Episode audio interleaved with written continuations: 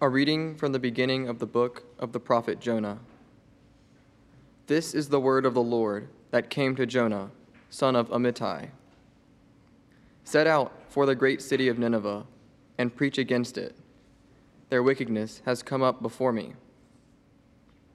But Jonah made ready to flee to Tarshish, away from the Lord.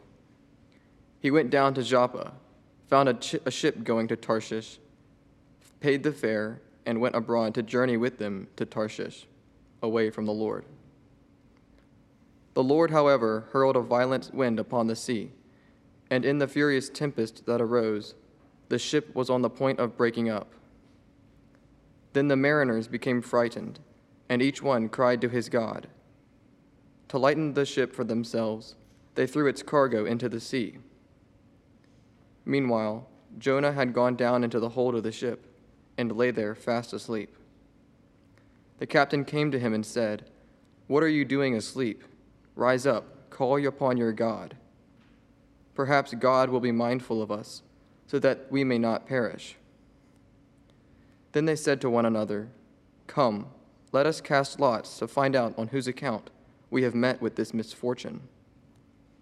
So they cast lots, and thus singled out Jonah. Tell us, they said, what is your business? Where do you come from? What is your country, and to what people do you belong? Jonah answered them, I am a Hebrew. I worship the Lord, the God of heaven, who made the sea and the dry land.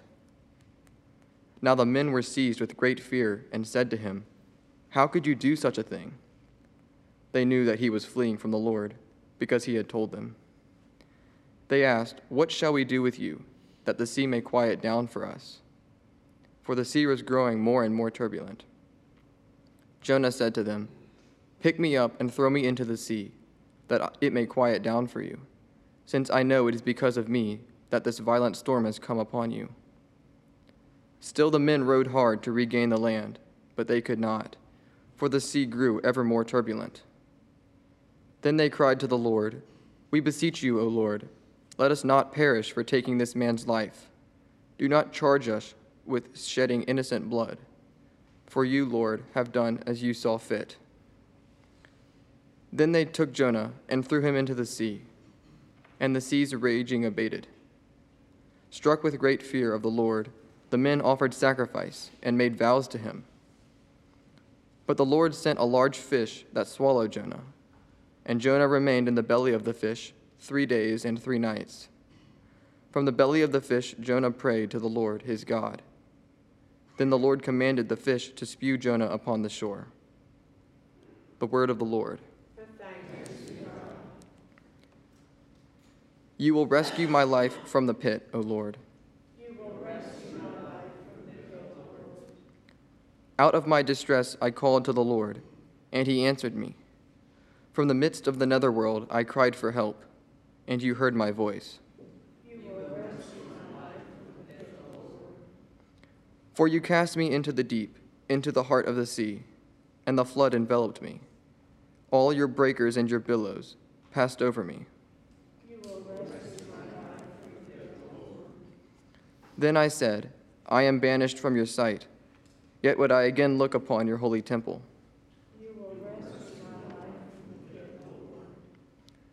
When my soul fainted within me, I remembered the Lord. My prayer reached you in your holy temple.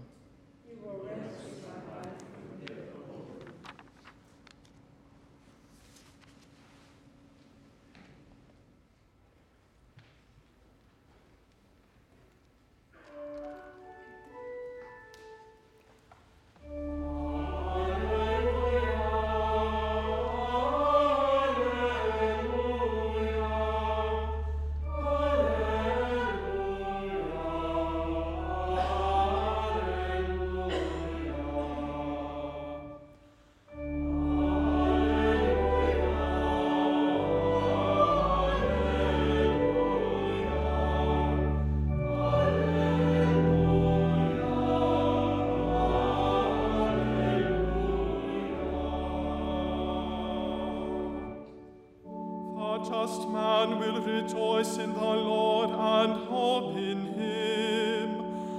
and all the upright of heart will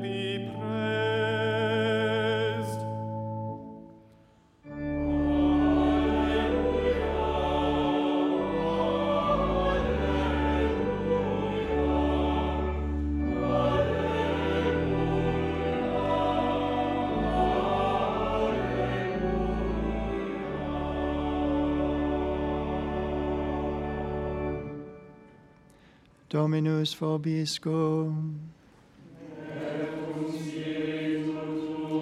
Lectio Sancti Evangelii secundum Lucam.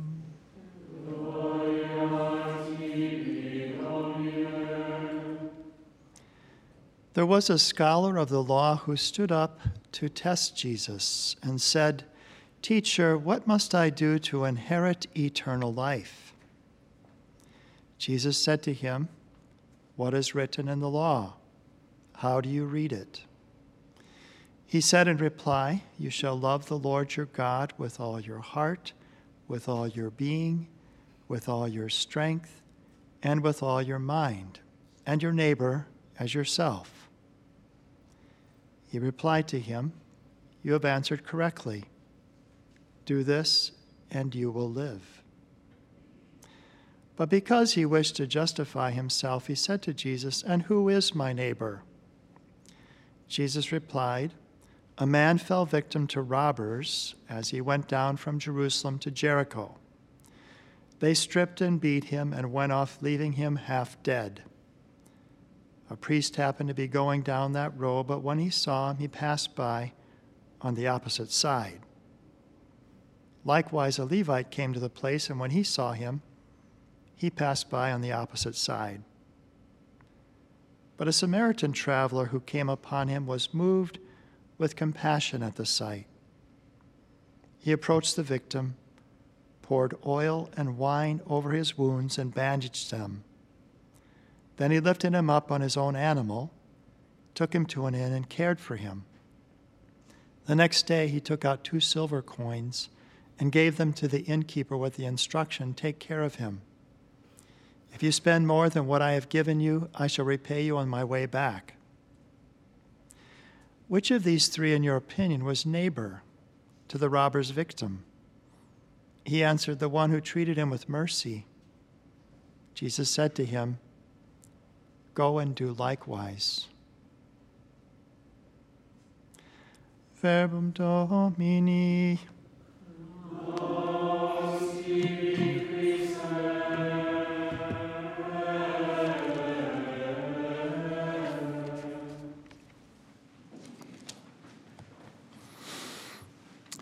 This past June, Father Patrick and I were speaking at a Catholic radio event in Cedar Rapids, and we had the opportunity in Iowa, had the opportunity to go to Dyersville. I wanted to show him the beautiful Basilica of St. Francis Xavier. And while we were there, there were young people praying night prayer with the pastor, Father Christopher Podosky. And after they finished their Compline, he invited us to go to visit another church that they had just recently restored, one that's under his responsibility, in this tiny, tiny little farming village of Petersburg. There's this magnificent church of St. Peter and St. Paul. If you want to see the inside, you can go to their website and they have photos there. And one of my favorite parts of this, they just recently restored it and, and really beautified it. It's magnificent. If you're in the area, stop by and see that little church in the, the Basilica of Dyersville. But one of my favorite parts is over the two confessionals. You've got two wood carved images. And what would they put on those confessionals? Over the one is a wood carved image of the prodigal son returning to the father and the father embracing him. On the other, the Good Samaritan picking up the man who's half dead. And so it is that I think it's St. Augustine and others who have looked at this parable and they've seen, first of all, that the Good Samaritan is Jesus that we've been robbed of grace by original sin, that we've been wounded by our own sins and the sins of others, and we're lying half dead on the road of life. But then there's one who comes who looks with compassion and who stoops down. And what did we hear? Lifted him up. And so the Lord is the one who lifts us up. He bandages our wounds. He pours oil and wine to bring healing to them through the sacraments.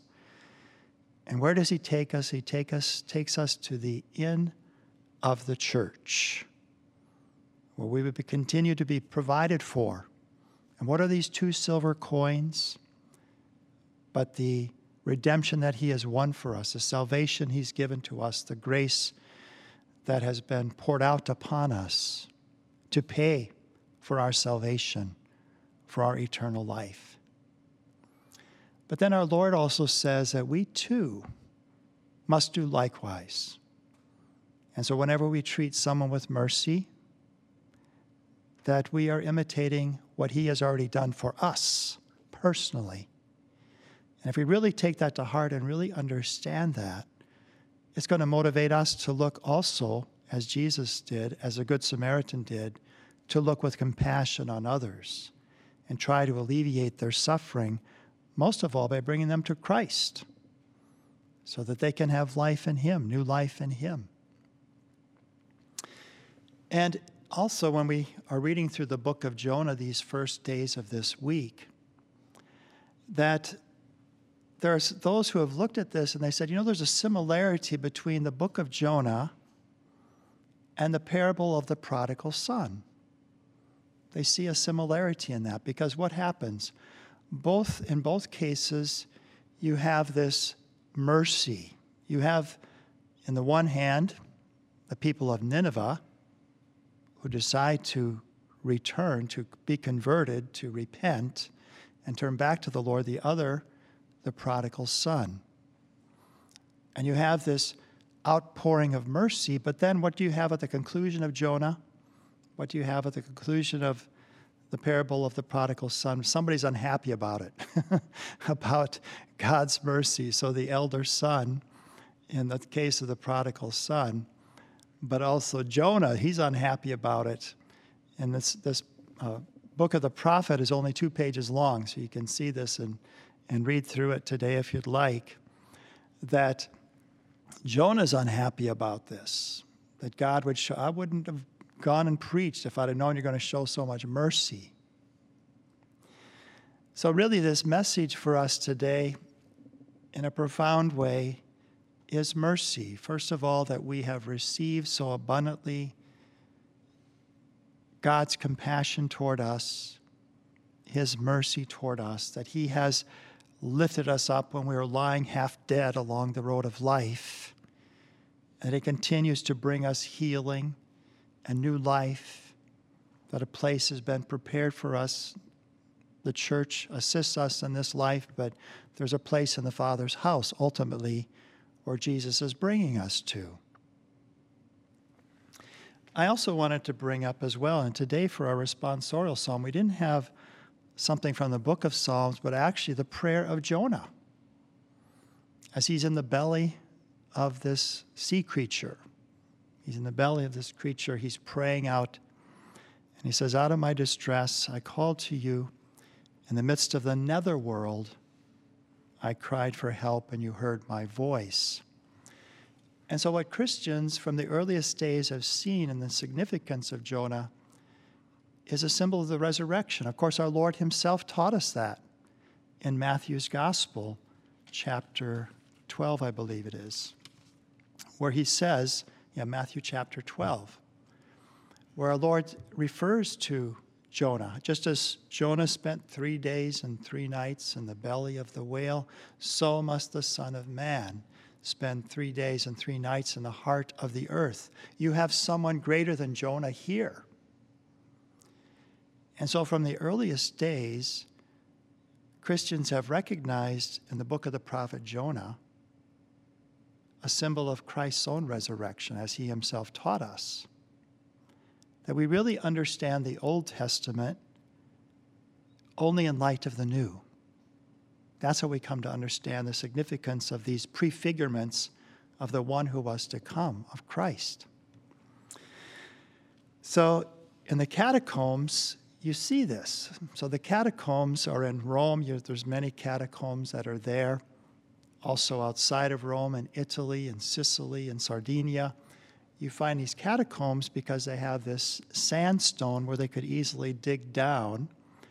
And that's where the burial places of people were and and Christians. And they would often decorate these catacombs, these burial places, with symbols of the resurrection. And it's interesting that the word cemeterium in Greek means dormitory. It's a place to sleep before you're arisen. And our Lord Himself, you think about His saying that Lazarus was asleep when he was dead. Because for the Christians, we realize that this is just a temporary place until the final resurrection and glory. But I wanted to show you some pictures of what are found in the catacombs. And in fact, you can find this in your own catechism. The very first two sections, the one having to do with faith and the one having to do with the sacraments, have an image from the catacombs. So the first one regarding faith is the oldest image we have of Our Lady with the child Jesus. It's the oldest image we have. So if you don't have a catechism, get one. And you can see that image from the catacombs. And of course, that precedes the section on the le- section on faith because our faith is about God becoming man in the Virgin. And the second section on the sacraments they also have an image from the catacombs, and this image is the woman touching the hem of Jesus' garment and she's healed. And so, again, the sacraments are that way in which we come into contact with Christ and we find healing and we find new life. But I wanted to show you from the catacomb of Saints Marcellinus and Peter, who were two martyrs you find this on the, on the, the ceiling of the catacomb. And I have some other blown up images would be easier to see, but for our television audience, you have at the center Jesus as the Good Shepherd. That's the center of it all, isn't it? Jesus is the Good Shepherd. But you also have two images, and remember, this is a burial place of people of Jonah. So here's Jonah being thrown out of the boat, and here's Jonah being spewed out from the sea creature onto the land.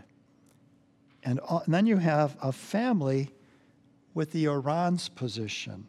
You know, that's why a priest holds his hands in this position at Mass. It goes, it's a very ancient posture. In fact, in our Office of Readings today, St. Paul says, I wish you to offer prayers with blameless hands uplifted, lifting up our hands. And it looks like Jonah is also holding up his hands in prayer.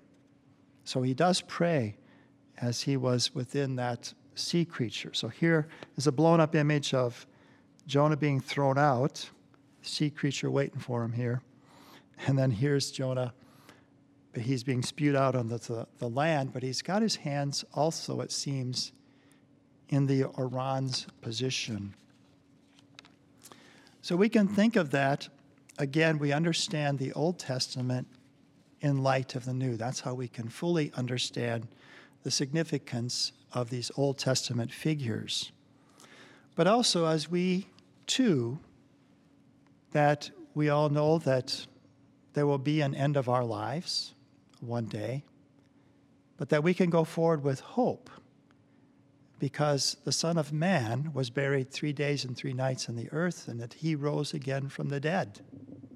That's always been the heart of our hope, that we too will come to a like resurrection. And so we can see in that, in today's uh, responsorial psalm, from Jonah's prayer within the beast, that we too can call out to the Lord. Out of my distress I called to the Lord, and he answered me. From the midst of the netherworld, Sheol, I cried for help, and you heard my voice.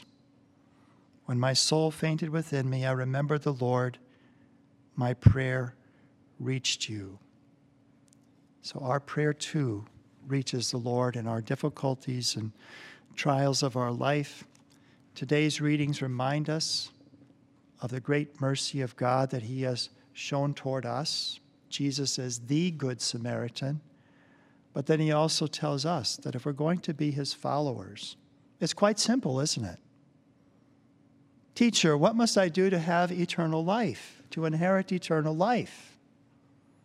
How complicated is it? How do you read it?